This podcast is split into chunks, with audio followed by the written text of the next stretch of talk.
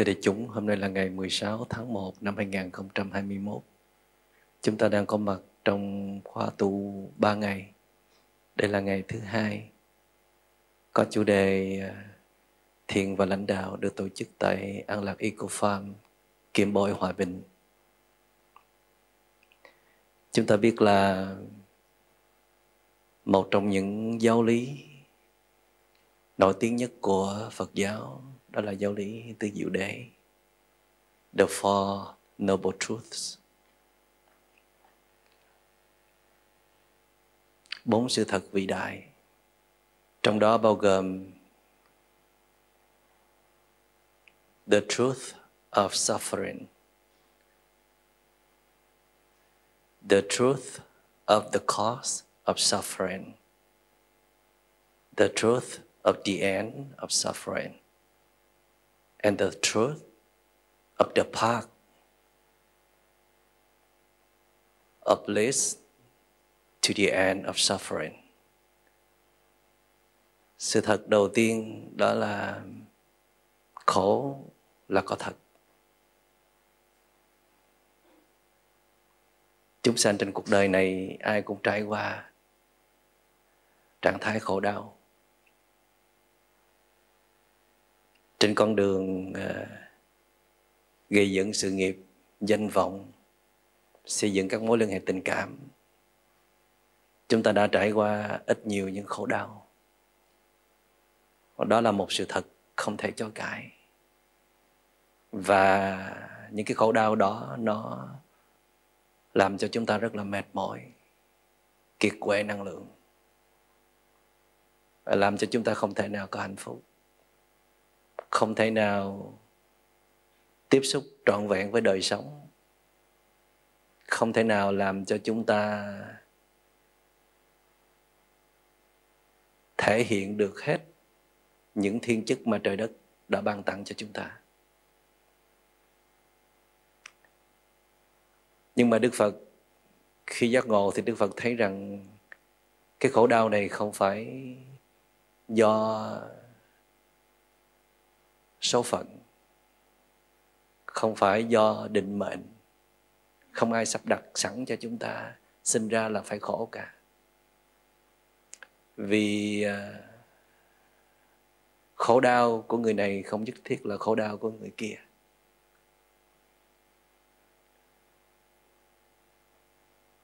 Và khổ đau có thể thay đổi được. Không phải lúc nào cũng khổ đau. Đức Phật nhìn thấy nguyên nhân của khổ đau không đến từ bên ngoài. Không phải do ai gây ra cho chúng ta. Mà Đức Phật thấy khổ đau là ở bên trong. The truth of cause suffering. Sự thật về nguyên nhân khổ đau. Đó chính là tham sân si của chúng ta. Là desire, hatred, and delusion. Khi chúng ta sinh ra là một con người là có tất cả những thứ đó.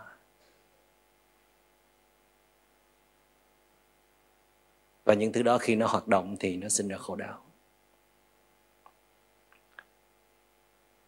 Các bậc hiền triết và các bậc giác ngộ như là Đức Phật không cho rằng hoàn cảnh làm cho chúng ta khổ đau, hay là ai đó làm cho ta khổ đau nếu như chúng ta không có tham sân si, thì không ai có thể làm cho chúng ta khổ đau cả.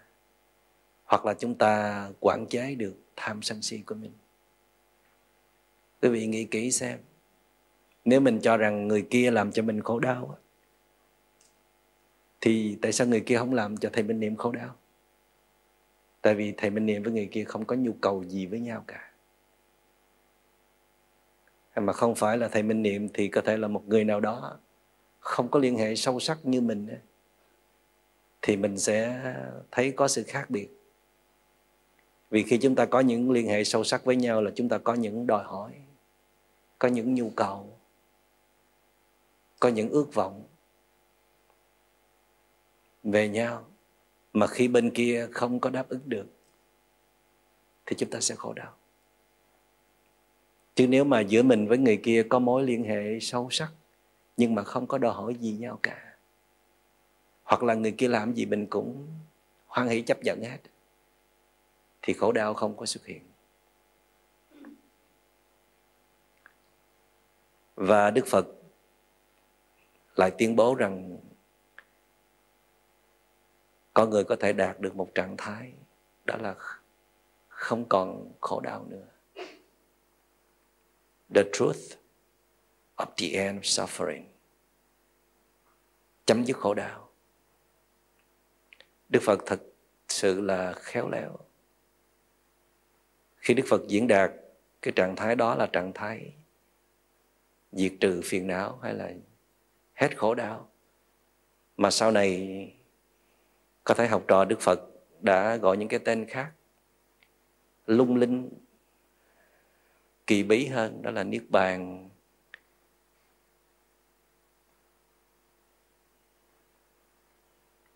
Nhưng mà đức phật chỉ nói là trạng thái hết khổ đau thôi. Và đức phật cũng xác nhận là có con đường để giúp chúng, cho chúng ta chấm dứt hết khổ đau. The truth of the path of leads to the end of suffering.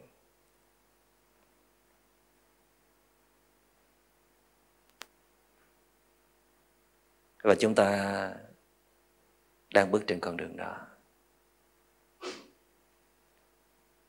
Nếu như nguyên nhân của khổ đau là bản ngã, là tham sân si, thì con đường chấm dứt khổ đau đó là làm chủ được bản ngã chuyển hóa được bản ngã chuyển hóa được tham sân si.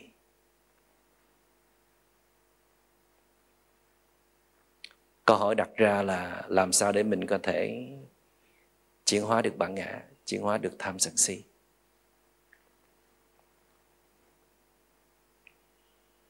Thiền sư tăng sáng là vị thiền sư à, thế hệ thứ ba, tính từ bồ đề đạt ma của trung hoa có sáng tác một tác phẩm gọi là tiến tâm minh. Trong đó có những bài thi kệ ngắn rất là độc đáo, đúc kết về những bí quyết tu tập.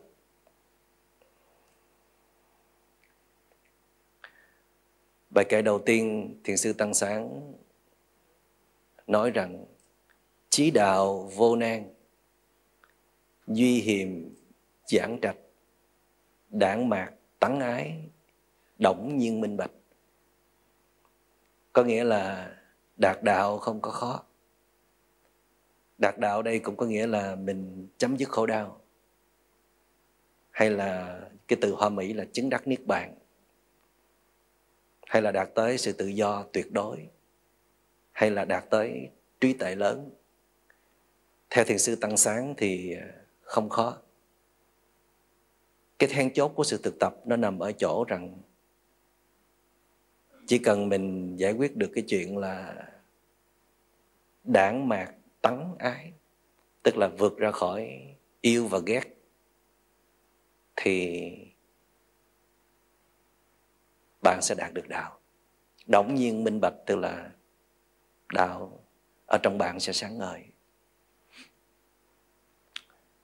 Câu hỏi đặt ra là làm sao chúng ta là một con người mà không có yêu với ghét? Hãy là con người là phải có yêu với ghét. Nhưng mà yêu ghét, yêu nhiều, ghét nhiều thì khổ nhiều. Còn yêu vừa vừa, ghét vừa vừa thì khổ vừa vừa. Còn yêu ít, ghét ít thì khổ ít. Còn không yêu, không ghét thì không khổ. Thì mình chọn cái gói nào? Nên là con cũng muốn yêu nhiều cơ. Nhưng con không muốn khổ cơ. Không được. Tại vì à, yêu á bản chất của nó là đi tìm kiếm một sự hấp dẫn ở bên ngoài. Một chỗ nương tựa tình cảm ở bên ngoài. Khi mà mình à, chưa có ý thức về sự tu tập á, thì đây là một chuyện rất là tự nhiên. Và con người dường như là chỉ có thế. Nhưng mà nếu chúng ta sống nhiều năm trong cuộc đời chúng ta không phải là một thanh niên mới lớn 18 20 tuổi để nhìn vào tình yêu bằng cặp mắt kính màu hồng. Chúng ta đã trải nghiệm vài cuộc tình cũng đứt gãy nhiều mối liên hệ tình cảm, cũng khổ sở về tình cảm giữa mình với gia đình mình. Thì mình nhận ra rằng à, bản chất của mọi thứ ở bên ngoài nó là luôn luôn thay đổi. Chúng ta có xác nhận điều này không? Có một cái tình cảm nào mà nó cố định tồn tại, bền vững trước giờ không thay đổi không? Thay đổi là bản chất của vạn vật mà. Vô thường impermanence. Nhưng mà trong cái sự thay đổi này nó cũng có hai chiều hướng. Một là nó tốt đẹp hơn, cũng là một sự thay đổi. Hai là nó suy yếu đi, cũng là một sự thay đổi. Chứ không có nghĩa vô thường là tiêu cực. Vô thường bản chất không mang ý nghĩa tiêu cực hay là tích cực hoặc là nó bao hàm cả tiêu cực lẫn tích cực. Vô thường chỉ là một sự thay đổi. Và tùy vào cái cách chúng ta chăm sóc mối liên hệ tình cảm đó như thế nào. Và còn tùy thuộc vào bên kia nữa, mà cái liên hệ tình cảm đó sẽ trở nên tốt đẹp hơn mỗi ngày hay là suy yếu mỗi ngày. Nhưng mà cho dù nó có tốt đẹp hơn hay là nó suy yếu đó thì khi con người có một nhu cầu được thương yêu mà nhu cầu đã được đáp ứng một cách quá đầy đủ và sung mãn thì con người sẽ có khuynh hướng dựa vào đối tượng. Cái vấn đề nó, khổ đau nó bắt đầu từ chỗ đó. Chứ còn thương yêu không thì nó chưa có vấn đề, chưa đưa tới khổ đau. Nhưng mà thương yêu thì sẽ sanh ra những hệ lụy. Hệ lụy đó là mình sẽ lệ thuộc vào đối tượng. Mình sẽ bị tác động bởi sự lên xuống buồn vui của đối tượng. Rồi mình sẽ bị chất độc những vết thương những nỗi khổ niềm đau từ đối tượng đưa qua. Và đời sống của mình gắn liền với đời sống của đối tượng cho nên cái gì xảy ra cho đối tượng là xảy ra cho chúng ta.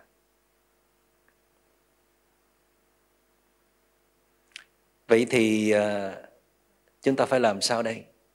Khi chúng ta vẫn còn là một con người, chúng ta chưa có thành thánh. Thì đức phật khuyên rằng là chúng ta nên học cách thương yêu bản thân đi. Tại vì khi mình thương yêu bản thân á, thì thứ nhất là mình sẽ bớt lệ thuộc vào người khác.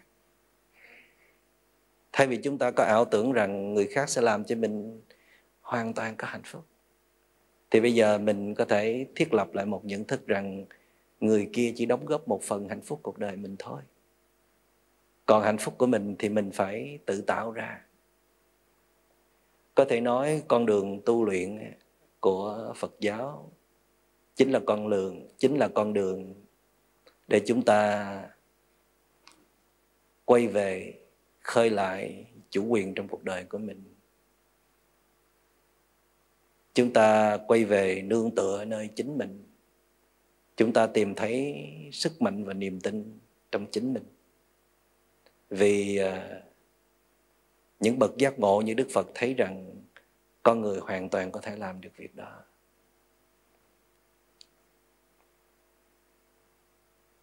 Có thể khi chúng ta đang thương yêu ai mặn nồng, hay là chúng ta đang chịu sự chi phối rất nhiều từ các mối liên hệ tình cảm, thì chúng ta sẽ khó để mà nghĩ rằng tách xa khỏi đối tượng đó mà mình có thể ổn được. Và đó là chuyện chắc là sẽ không bao giờ xảy ra. Nhưng cuộc đời này chúng ta biết rồi, bản chất là vô thường. Người đó có thể thay đổi bất cứ lúc nào. Và một số tác động lớn của xã hội cũng có thể ảnh hưởng đến các mối liên hệ tình cảm.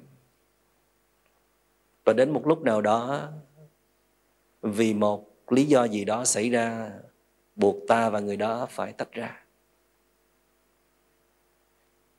Tách ra một thời gian, hoặc cũng có thể là tách ra mãi mãi, thì chúng ta cũng cũng nghiêng ngửa, cũng sụp đổ, đau khổ và thậm chí là muốn tự tử nữa. Thì điều đó chứng tỏ là chúng ta đã đánh mất đời sống của mình. Chúng ta đã đặt đời sống của mình vào đời sống của người đó. Chúng ta mất trắng chủ quyền. Mà câu chuyện tôi à, thường kể cho đại chúng nghe về cậu bé mù đó. Cậu bé mù ôm cây đèn cậu bé mù tới nhà người bạn chơi. Rồi khi à, ra về thì người bạn mới trao cho cậu bé mù một cây đèn. Cậu bé mù à, hồi đầu là cảm thấy buồn cười là chắc bạn mình có ý chọc mình hay làm sao chứ mình mù mà đưa cây đèn đi làm gì? Nhưng mà người bạn nói anh cứ cầm cây đèn này lên đi người ta thấy anh người ta sẽ tránh thế là cậu bé cảm thấy có lý, vui vẻ, cầm cây đèn ra về. Và khi về thì cậu cứ nghĩ là tất cả mọi người đều tránh cậu thôi. Cho nên cậu cứ đưa cái đèn tới phía trước mà không cần dùng cái kỹ năng dò đường bởi các giác quan khác của mình như trước đây. Và hậu quả là đi được một đoạn đường thì à, ai đó đã lao vào cậu, té ngã và cậu bé đã tức giận hét lên. Anh kia, bộ anh đuôi sao không thấy cây đèn của tôi vậy? Thì người kia ôm bụng cười ngất. Đó là cây đèn anh tắt lâu rồi anh đuôi ơi.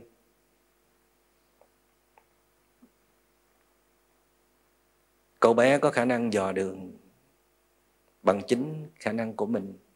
Nhưng mà khi được trao một cây đèn, một tiện nghi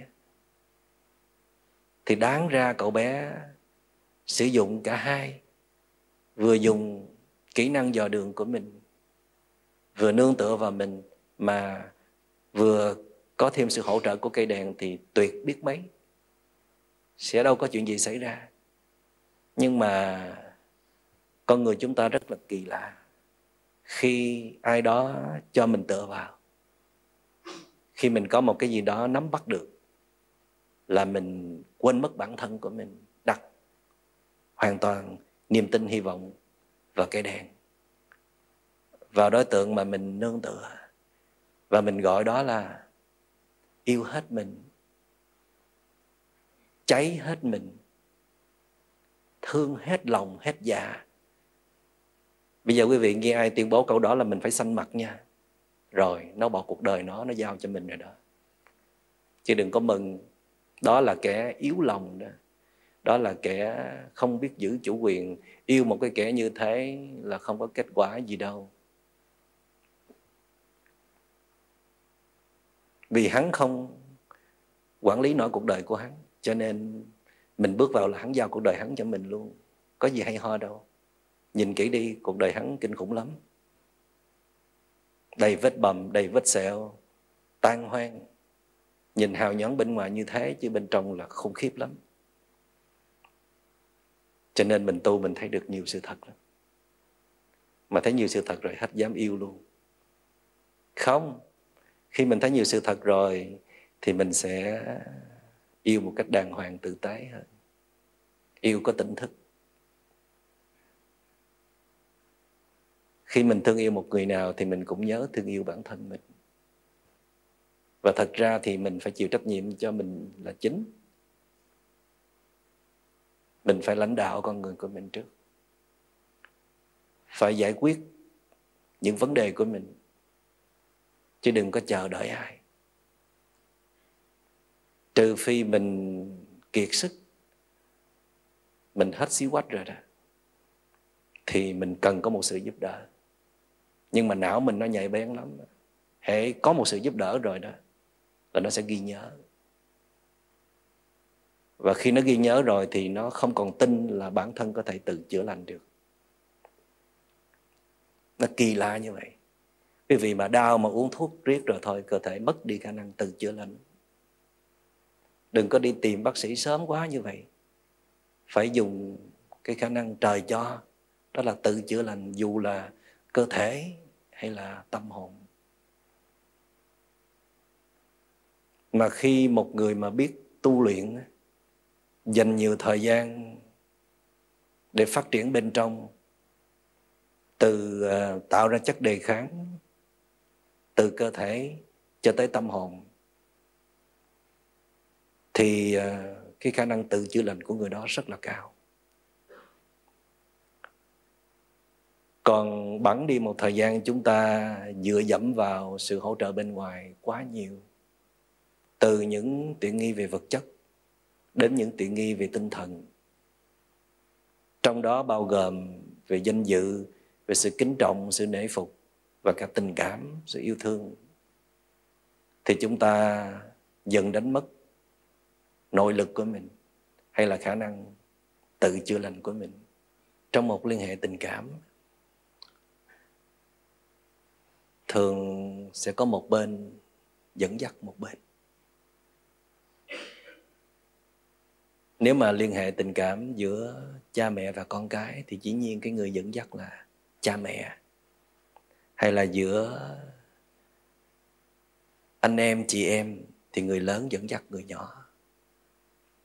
Nhưng mà trong liên hệ vợ chồng thì có khi là người nam dẫn dắt người nữ, nhưng mà cũng có khi người nữ dẫn dắt người nam, tùy vào các mối liên hệ nhưng mà trong truyền thống đông phương thì có vẻ như là người nam dẫn dắt người nữ nhiều hơn. Thì khi chúng ta đóng vai trò của một người dẫn dắt leader, thì chúng ta sẽ dẫn dắt mối liên hệ tình cảm này đi về đâu? Nếu mình lãnh đạo con của mình, thì mình muốn dẫn dắt con mình đi về hướng nào? Mình muốn con mình trở thành nhân tài trở thành người giàu có, trở thành triệu phú trong tương lai? Hay là mình muốn con mình có bình an và hạnh phúc? Tại vì hai cái đó nó có thể khác nhau. Thành công và hạnh phúc có khi không có đi chung với nhau. Nếu mà cha mẹ chỉ muốn con mình giỏi giang, có sự nghiệp rõ ràng để có tiếng thơm gia đình và dòng họ thì có thể mình đẩy cuộc đời con mình sang một hướng khác. Và tất cả mọi sự sắp đặt, gợi ý, ủng hộ đối với con, có thể tạo ra một cuộc đời khác cho con mình. Trong liên hệ vợ chồng cũng vậy.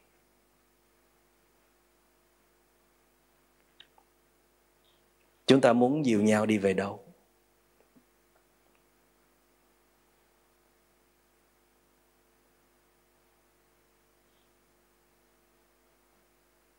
Và rõ ràng trong một liên hệ thì người này có ảnh hưởng rất lớn đối với người kia.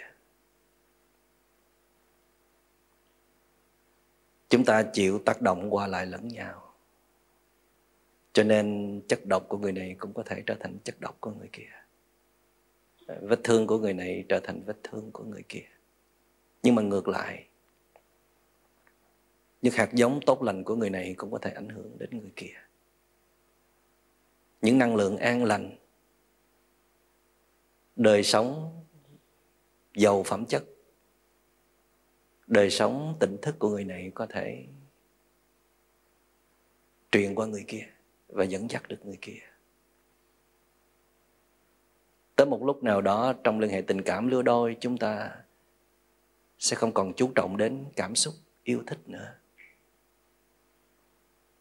Nếu mà mình sống vài chục năm trong cuộc đời này rồi mà mình vẫn còn đi tìm những cảm xúc, yêu thích đó thì hơi mệt. Cuộc đời khổ là phải rồi. Đáng lẽ ra mình phải đi lên những cung bậc cao hơn trong một liên hệ tình cảm đó là mình cũng yêu thương người đó nhưng mà mình muốn người đó có bình an và hạnh phúc. Vì người đó là người mình yêu thương cho nên mình không nỡ làm cho người đó đau khổ. Vì nếu mình cứ tiếp tục cung cấp những cảm xúc yêu thích cho người đó, thì một là người đó sẽ nghiện vào mình mà người đó bỏ cuộc đời của họ mà mình làm sao dám chắc rằng mình sẽ đồng hành với người đó mãi mãi, vĩnh viễn, cả trăm năm. Một lúc nào đó mình bước ra khỏi cuộc đời của họ. Thí dụ như vì một biến cố nào đó mà mình không còn đồng hành với họ nữa, thì họ sẽ sống như thế nào? Suy nghĩ đó là của một người có lương tâm, tử tế. Mình dụ người đó để người đó nghiện ngập vào mình, thì có thể đó là một sự thất đức. Cho tới khi mình không còn ưa thích họ nữa. Hoặc là vì một lý do gì đó mình rời khỏi họ thì họ sẽ ngã đổ, họ sẽ tổn thương. Vì họ đã mất trắng cuộc đời của họ rồi. Có phải không?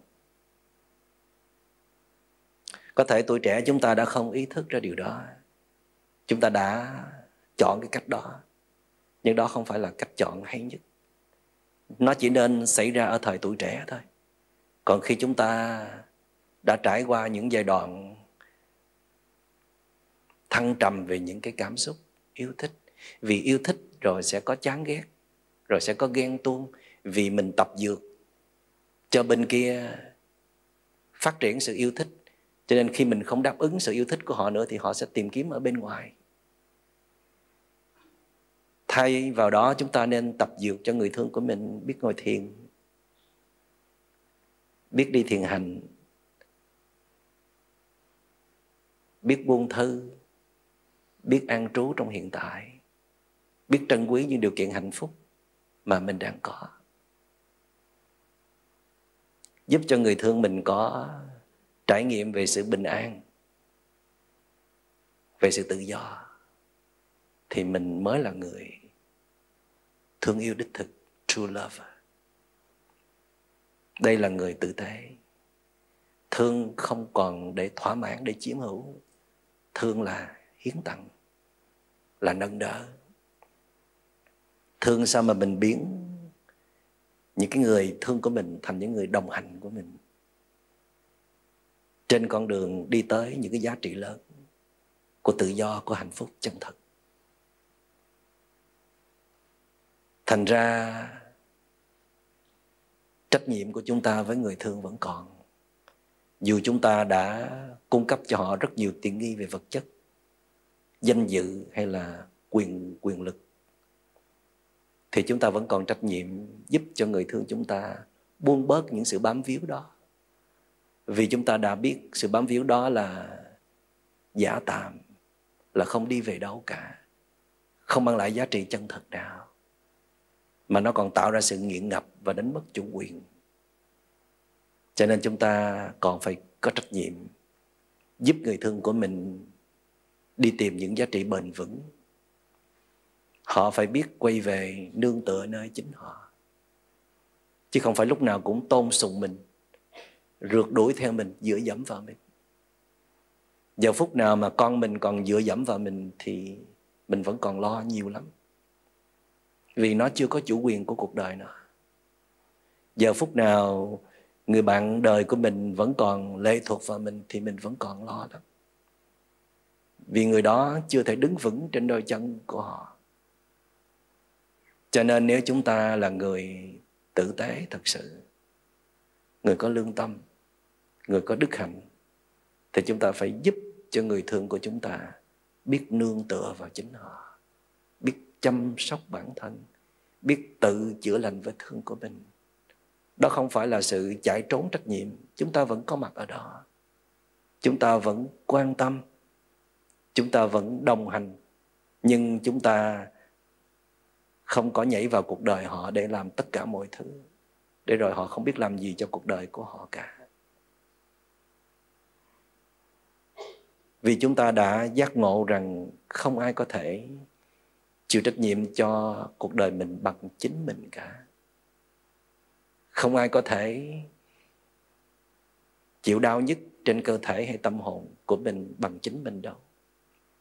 Người kia dù có thương mình đến mức nào đi chăng nữa, thì cũng đóng vai trò phụ, cũng chỉ thoa dịu, hỗ trợ chút đỉnh thôi. Vậy thì khi mà mình bước vào con đường tu tập, là mình bước vào con đường giành lấy lại chủ quyền cuộc đời của mình, quyền chăm sóc cuộc đời mình, quyền quyết định hạnh phúc hay khổ đau của mình, chứ không phải là của người kia nữa. hồi trước đây mình là một cái màn hình người kia cầm cái remote control, cho em khổ nè, bấm cái. Khổ ngay lập tức. Cho em hạnh phúc nè, bấm cái là em hạnh phúc. Mình trở thành một cái kênh truyền hình ở trong tay người kia vì mình lệ thuộc vào họ.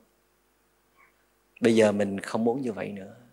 Mình muốn trở thành người có tự do. Nói như thế không có nghĩa là ngày mai về quý vị tuyên bố với người thương là tôi muốn tự do. Anh phải ký giấy cho tôi. Không phải như thế. Mà là không tuyên bố gì cả. Chúng ta cố gắng tự tạo niềm vui cho chính mình quay về để làm giàu những chất liệu của sự thư giãn, của sự bình an, của sự thảnh thơi, của sự nhẹ nhàng. Đó đều là những tài sản quý báu của tâm hồn. Tất cả những thứ đó đều tạo thành nội lực, inner power, sức mạnh ở bên trong. Khi à, bản ngã của chúng ta có được thức ăn lành tính như thế thì tự động nó sẽ nhả ra bớt sự bám víu ở bên ngoài. Tôi biết rằng sẽ có người sợ rằng khi người đó buông mình ra thì mình còn có giá trị gì nữa không? Lỡ buông mình ra đi nắm đứa khác làm sao? Đừng sợ. Mà nếu người đó như thế thì không đáng giữ lại. Vì chúng ta không thể phục tùng cảm xúc cho ai hoài mãi đâu năm nay không chán thì năm sau hắn cũng chán mình thôi. Mình phải điều hướng. Mình là leader mà. Mình phải điều hướng người thương của mình đi về nẻo thiện lành, đi về con đường sáng đẹp. Tại vì mình đã trải qua đời sống tỉnh thức, mình cảm thấy rất là thích, cảm thấy rất là hạnh phúc, thì mình sẽ có trách nhiệm giúp cho người thương mình cũng được như thế và khi người thương mình cũng trải nghiệm như mình, cũng tìm thấy niềm vui hạnh phúc trong sự thực tập từ nơi chính cá nhân của người ấy, thì hai người trở thành companion, trở thành những người bạn đồng hành với nhau. Mà khi trở thành người bạn đồng hành với nhau thì không còn sợ hãi nữa. Không ai có thể dụ dẫn hay là tác động được nữa. Vì cả hai người đều đi về hướng mặt trời, đi về hướng của những giá trị tốt lành nhất. Và cái liên hệ đó sẽ trở nên nhẹ nhàng vô cùng. Vì khi một bên mà có vấn đề thì tự động họ biết quay về để giải quyết. Mà họ không có đổ qua phía mình. Họ không có chờ đợi mình. Họ không có cắn mình. Họ không có ứa chất độc vào người mình. Và khi mình có vấn đề thì mình cũng làm như thế để rồi mỗi người tự chịu trách nhiệm cho bản thân. Trong một liên hệ tình cảm mà mỗi người tự chịu trách nhiệm cho bản thân thì liên hệ đó nó nhẹ lắm. Mà nó đẹp nữa hãy nhẹ thì nó sinh ra đẹp. Mà nó nặng thì nó sinh ra xấu. Vậy thì liên hệ giữa mình với ai đó, mình nên nhìn lại xem nó đang nhẹ hay là nó đang nặng. Mà nó nó không nhẹ đó tức là nó nặng à, là lỗi của ai? Giờ này mình còn tiếp tục đổi thừa lỗi của hắn nữa không? Hay là mình đã bắt đầu tỉnh ra và nhận rằng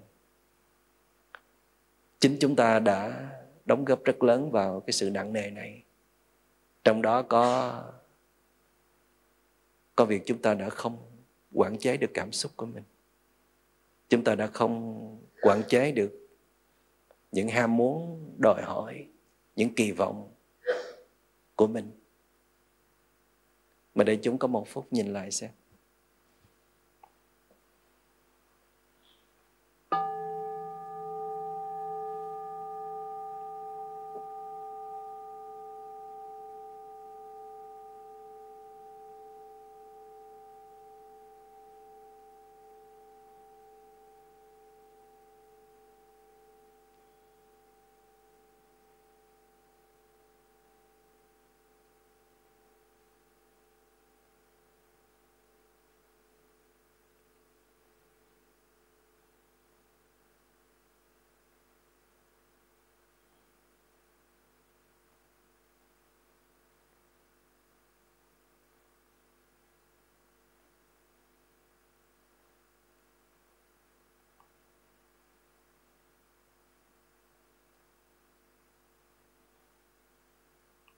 Xin cảm ơn quý vị.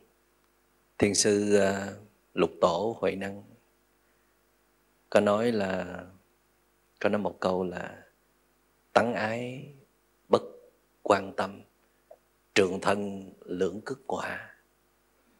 Dịch là yêu ghét chẳng để lòng nằm duỗi chân thẳng ngủ. Sướng hà hồi nãy đại chúng cũng nằm duỗi chân thẳng ngủ.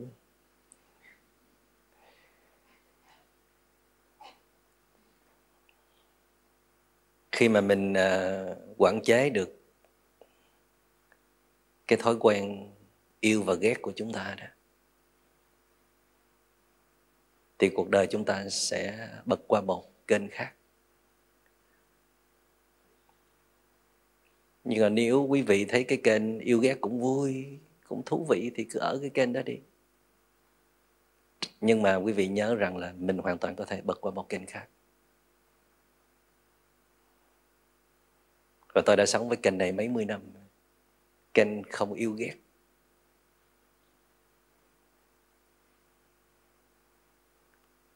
Lâu lâu cũng hơi bực một chút thôi. Chứ không có ghét. Mình cũng có những thương yêu với những người thân, với bạn bè, với huynh đệ, với những người đồng hành của mình nhưng mà ở mức độ rất là tương đối bình thường, không vướng mắc cho nên khỏe vô cùng. Con người có thể nghỉ thương một thời gian được. Cũng sống ngon lành, cũng ổn, mà thật ra là rất ổn. Nếu mình thấy mình không có tài thương yêu thì mình nên bật qua một cái tài khác, đó là tài không thương yêu. Nếu mà thương yêu người khác không thành công thì mình chọn một cái hướng khác là nghĩ thương. Nhưng mà nếu mà mình à, không có một cái thức ăn nào cho bản ngã thì à, bản ngã nó không có chịu đâu á. Nó không thương người này thì nó cũng kiếm người khác nó thương. Nó không thương dạng này thì nó cũng thương dạng khác. Vì đó là một nhu cầu tự nhiên của con người ở đây chúng ta học thiền để chúng ta học cách quản chế phần nào. Những cảm xúc yêu thương không cần thiết, dư thừa chứ chúng ta cũng không có tham vọng để triệt hết khả năng thương yêu. Nhưng mà nếu làm được điều đó một cách đúng đắn và hiệu quả thì cũng nên. Nhưng mà chúng ta chưa cần như thế đâu. Chúng ta chỉ cần quản chế được cái năng lượng thương yêu của mình. Bớt vướng mắc, bớt kẹt vào các đối tượng, bớt chờ đợi, bớt hy vọng vào người khác mà cái chữ ái của thiền sư uh, tăng sáng hay là thiền sư huệ năng nó không chỉ đối tượng là con người mà đối tượng là bất cứ thứ gì mà mình yêu thích. Cho nên cái từ ái ở đây phải được dịch là yêu thích. Love hay là like something and someone khi mình phát khởi một ý niệm, thích một cái gì thì tâm mình nó bắt đầu bất an. Vậy đó. Giờ đổi cái cảm giác yêu thích hay là cảm giác bất an, chọn đi. Chứ ít khi nào bạn đạt được một trạng thái thích một cái gì đó mà lòng vẫn an. Trừ trường hợp cái thích đó chắc thích thiên nhiên, thích một cái gì đó ở mức độ vừa chừng mà không cần phải muốn chiếm hữu còn thích mà muốn chiếm hữu á, thì tâm sẽ bất an ngay lập tức. Vậy thì khi mình thiền tập á quán tâm á, là mình phải nhìn vào tâm mình có đang thích cái gì không? Có đang yêu quý yêu thương một đối tượng nào đó không? Điều trước tiên là không phải làm cho mình không có yêu thương hay là không thích không phải dẹp cái tâm hành ấy đi. Điều trước tiên đó là recognize nhận diện tôi biết tôi đang thích cái đó.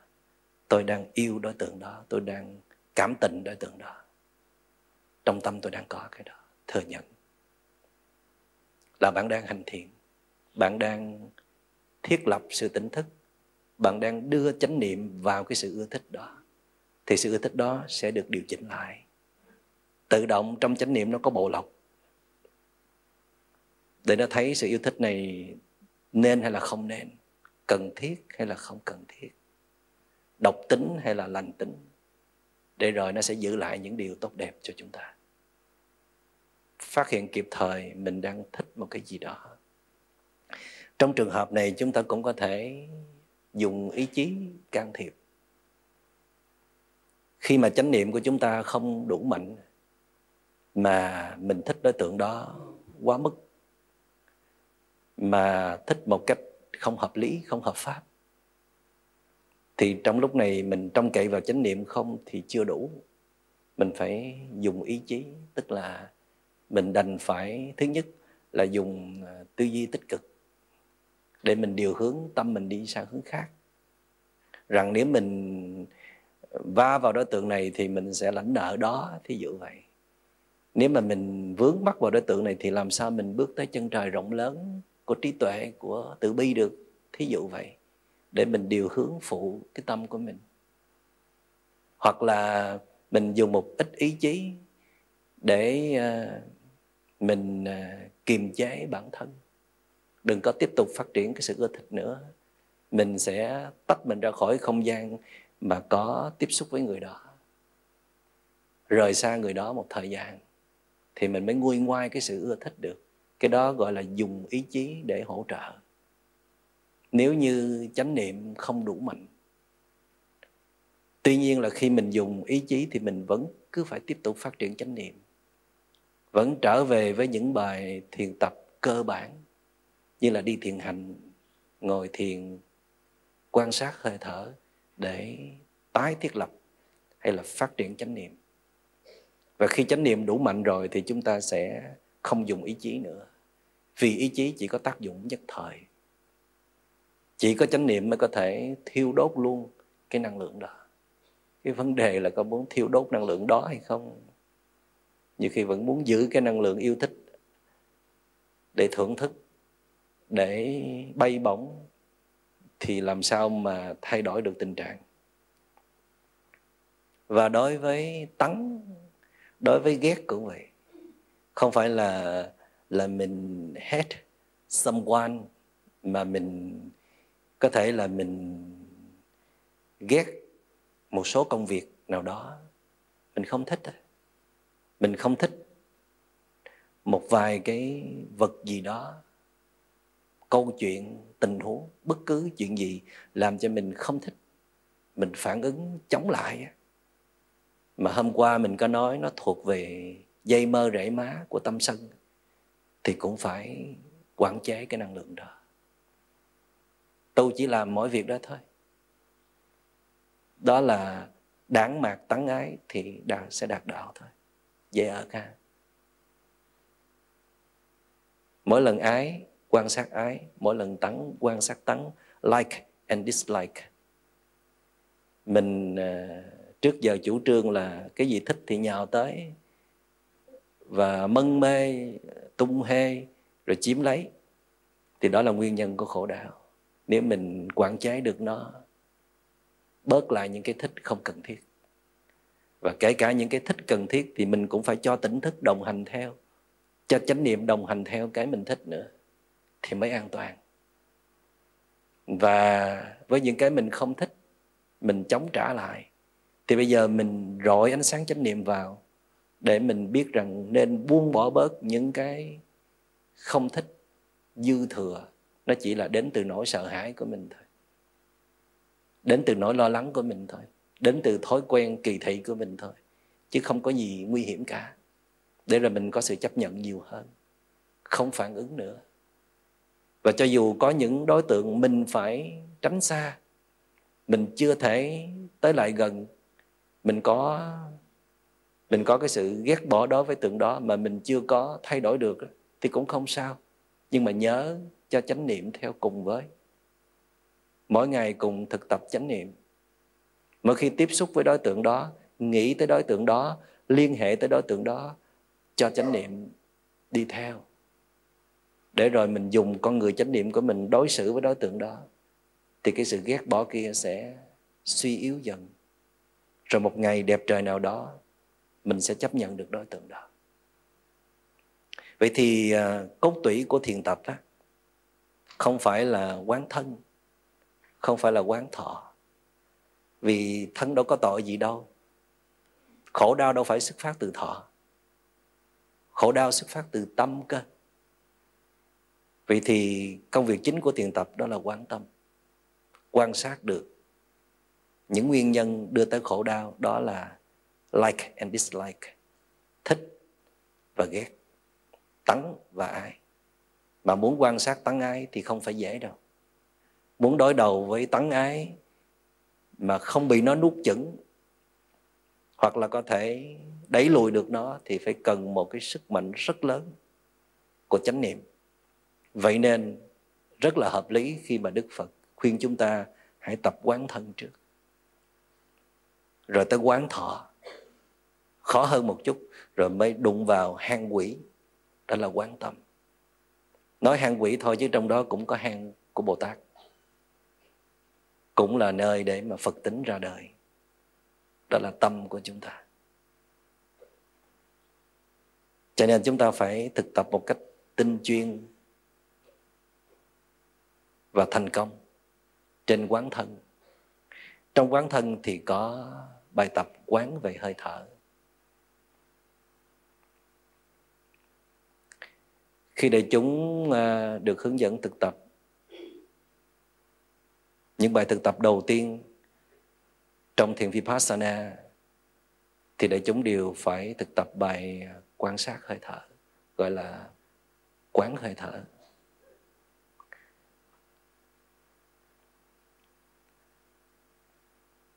Bài thực tập quan sát hơi thở này nó rất là đơn giản nhưng mà hiệu quả rất là lớn để chúng đừng đánh giá thấp chuyện này không phải đợi tới khi quán tâm thì chúng ta mới có thể hàng phục được phiền não, mà chỉ cần thực tập quán hơi thở thôi thì chúng ta đã giành được phần nào sự tự do, bình an trong tâm hồn để chúng nên nhớ rằng khi chúng ta quan sát hơi thở đó thì nguyên tắc đó là chúng ta không có can thiệp vào hơi thở. No interfere. Hơi thở nó vận hành theo cái tiến trình tự nhiên của nó. Và chúng ta vẫn để nó như vậy, nó đi vào, nó đi ra. Khi chúng ta chú ý vào sự phòng xẹp của bụng, thì cái bụng chúng ta lúc nào nó cũng phòng xẹp hết. Chỉ có điều nó phòng xẹp nhẹ nhẹ thôi vậy thì khi chúng ta hành thiền, không có nghĩa chúng ta tác động vào làm cho nó phồng lên theo ý chúng ta, hay là xẹp xuống theo ý của chúng ta. Hoặc là chúng ta chọn một vị trí khác để tiếp xúc với hơi thở, đó là vành trong của lỗ mũi.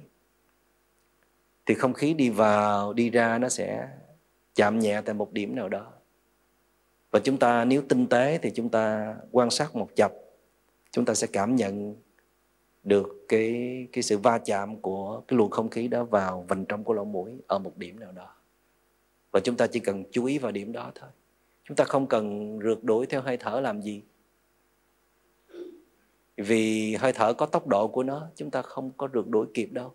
Mà rượt đuổi theo thì sẽ làm cho hơi thở bị tác động và sẽ sinh ra sự hỗn hển, sự căng thẳng. Chúng ta chỉ cần biết thôi. Biết đây là hơi thở vào hay là đây là hơi thở ra? Một cách khác nữa, đó là chúng ta lắng nghe hơi thở đi vào đi ra ở vành trong lỗ mũi, tạo ra một cái tiếng động nhỏ khi khi nhẹ nhẹ. Và mình nghe âm thanh đó và nương theo âm thanh đó để xây dựng khả năng nhận biết. Tôi biết đây là hơi thở vào. Và nó như thế nào? Nó như thế nào? Tức là nó mịn màng hay là nó hỗn hển? Nó dài hay là nó ngắn? Cái như thế nào nó chỉ là một gợi ý để giúp chúng ta nhìn sâu vào hơi thở để tăng cái tính biết thôi. Chứ còn hơi thở nó làm sao kệ nó. Nhưng mà thói quen của chúng ta là hay can thiệp. Trời ban cho chúng ta cái tính hay can thiệp vào chuyện của người khác á. Chuyện của chồng mình, chuyện của vợ mình, chuyện của con mình, chuyện của hàng xóm, chuyện của đồng nghiệp, chuyện của sếp luôn. Cái gì mình cũng muốn can thiệp, chuối mũi can thiệp vào cho nên hình thành thói quen hay can thiệp trong người chúng ta rồi. Vì vậy nên khi mà mình chạm vào hơi thở là thế nào mình cũng can thiệp vào hơi thở, ít nhiều. Còn rất lâu hoặc là phải khéo léo lắm đó, chúng ta mới đạt được một trình độ là tiếp xúc được với hơi thở tự nhiên. Còn phần lớn hơi thở của chúng ta đều bị điều khiển khi hơi thở bị điều khiển thì nó rất là căng, làm cho chúng ta hồi hộp, thậm chí là khó thở. Và một hồi chúng ta sẽ không cảm nhận được hơi thở gì cả. Còn hơi thở tự nhiên nó làm cho chúng ta cảm giác rất là thoải mái, dễ chịu. Và chúng ta rất là muốn muốn liên tục được kết nối với hơi thở, không muốn buông ra. Tại vì nó là một trạng thái rất là an lạc vậy thì à, làm sao để tìm được hơi thở tự nhiên? Thì có một vài bí quyết sau đây. Đầu tiên là quý vị kiểm tra xem là mình đang có hơi thở tự nhiên hay là hơi thở điều khiển. Nếu nhận ra đây là hơi thở điều khiển thì mình đừng có chú ý vào hơi thở nữa. Đánh lạc hướng của tâm ý. Đó là chúng ta có thể lắng nghe âm thanh đừng chú ý vào hơi thở. Hoặc là chúng ta chú ý vào bất cứ bộ phận nào đó trên cơ thể hay là trên gương mặt của mình. Thí dụ như là chú ý đôi mắt đang khép nhẹ, đôi môi đang mỉm cười nhẹ. Đừng chú ý vào hơi thở nha.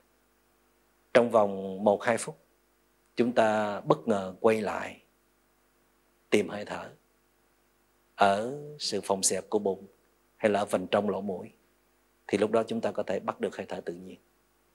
Tại vì khi chúng ta ngồi xuống, gối ngồi thiền trong một cái dáng dấp rất là trịnh trọng, trang nghiêm như vậy đó, thì tự động cái thói quen của chúng ta nó sẽ gợi ý đó là chúng ta kiểm soát hơi thở. Não nó nhớ cái thói quen của chúng ta là hãy mỗi lần ngồi xuống là kiểm soát hơi thở. Cho nên chúng ta đi theo cái cái lệnh nhắc nhở của não bộ. Cách thứ hai đó là quý vị có thể thở vài hơi có chú ý, tạo ra một cái tiếng động đủ lớn để chúng ta nghe được. Thí dụ như là chúng ta hít vào một hơi thật là sâu, thở ra tương đối mạnh và chậm để tai chúng ta nghe được cái âm thanh thở. Và trong vòng ba hơi chẳng hạn. Và sau đó chúng ta không có tác động vào hơi thở nữa. Để nó trôi tự nhiên thì chúng ta vẫn nghe cái tiếng hơi thở khi khi nhẹ nhẹ ở bên trong lỗ mũi. Cách thứ ba nữa là ngoài cái giờ ngồi thiền ở trên tòa cụ trong một không gian mà chúng ta đã chọn, thì chúng ta tập ngồi ở bất cứ nơi đâu hoặc kể cả trong khi chúng ta đứng mà không làm những việc gì nó quá nguy hiểm, quá cần thiết sự chú tâm của chúng ta đó. Thí dụ như chúng ta đi lên cầu thang, chúng ta có thể dừng lại một chút trước khi chúng ta kéo cánh cửa đi vào. Trong lúc đó mình có thể liên lạc trở về với hơi thở, xem hơi thở của mình ở đâu rồi. Thì trong những lúc bất thình đình mà mình nhớ tới hơi thở như vậy đó, thường mình dễ tiếp xúc với hơi thở tự nhiên. Còn mình chủ trương để mình ngồi xuống thở thường là hơi thở bị điều khiển. Cho nên đại chúng hãy tranh thủ chọn bất cứ lúc nào có thể ngồi thở được thì chúng ta hãy thực tập. Thật ra ngồi thở thì dễ tiếp xúc với hơi thở hơn là đứng hay là đi. Và từ từ thì chúng ta sẽ tìm ra được bí quyết của riêng mình. Làm cách nào đó để chúng ta tiếp xúc được với hơi thở tự nhiên và khi mình tiếp xúc được với hơi thở tự nhiên rồi, mình rất là thích thở. Rất là thích quay về với hơi thở.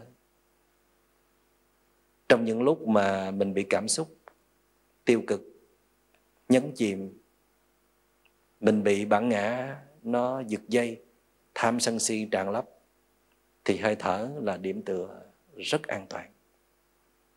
Làm sao mà mỗi thiền sinh thực tập thiền vipassana, ít nhất là trong những buổi đầu, mình chưa có thể đi sâu vào bản ngã để phá vỡ, chưa làm chủ được tâm tham, tâm sân. Thì mình có một cái kỹ năng đặc biệt, đó là mỗi khi thấy mình bất ổn là quay về với hơi thở ngay lập tức. Nhưng mà khi mình quay về là hơi thở chấp nhận mình liền tại vì mình đã tiếp xúc với hơi thở mỗi ngày. Chứ còn nếu mà mình bỏ thời khóa công phu, mình không thường trực tiếp xúc với hơi thở, đợi đến khi có chuyện rồi mình quay về đó, thì hơi thở sẽ trở nên xa lạ với chúng ta. Và lúc đó chúng ta chỉ có điều khiển hơi thở thôi, chứ không tài nào tìm ra được hơi thở tự nhiên.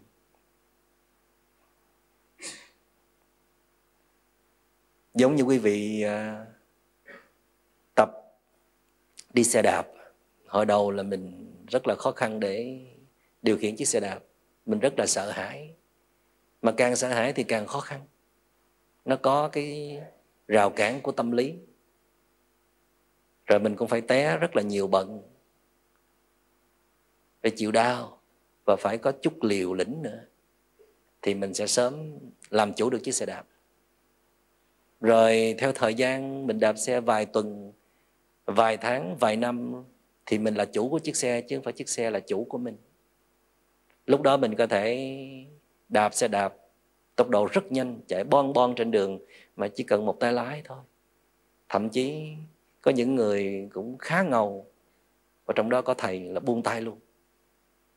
Có những đoạn đường thẳng và không có người xung quanh đó có mình mình thôi thì mình buông tay lái và vẫn có thể đạp ngon lành. Và lúc đó chúng ta gọi là có được một cái đà. Chân mình vẫn cứ đạp thôi mà không dùng sức nhiều. Vì lúc đó trong mình đã chứa đựng rất nhiều kinh nghiệm rồi. Biết cách nghiêng người như thế nào, giữ cột sống ra làm sao, mắt nhìn như thế nào để chiếc xe vẫn tiếp tục chạy bon bon mà mình không có dùng sức quá nhiều thiền tập cũng vậy. Có lúc chúng ta sẽ đạt tới cái momentum, cái đà quán tính của chánh niệm. Nó không phải như lúc này mình rất là chật vật để có được chánh niệm. Té lên, té xuống. Rồi ruột mất chánh niệm hồi nào không hay. À, tới một lúc nào đó, với sự tinh tấn, nỗ lực công phu đều đặn, thì chúng ta cũng sẽ đạt được đà của chánh niệm, momentum. Lúc đó, chúng ta không cần nỗ lực nhiều mà chúng ta vẫn có chánh niệm. Và chúng ta phát hiện dễ dàng tất cả những gì đang diễn ra trong tâm của chúng ta. Và chúng ta đủ sức để mà ngồi chơi với mỗi loại phiền não, phân từng loại phiền não ra để ứng xử. Và thậm chí là chúng ta cũng có thể chuyển hóa được chúng một cách không có khó khăn. Thì lúc đó mình đã làm chủ cuộc đời của mình rồi đó. Lúc đó hạnh phúc đã thuộc về mình. Lúc đó chúng ta có thể bước vào hoặc là tiếp cận thế giới của niết bàn nirvana the end of suffering là một sự thật. The truth of the end of suffering. Đó không phải là chuyện mộng tưởng. Ai cũng có thể tham dự vào trạng thái không phiền não của niết bàn. Nó tùy thuộc vào công phu tu luyện của mỗi chúng ta. Xin cảm ơn đại chúng đã lắng nghe.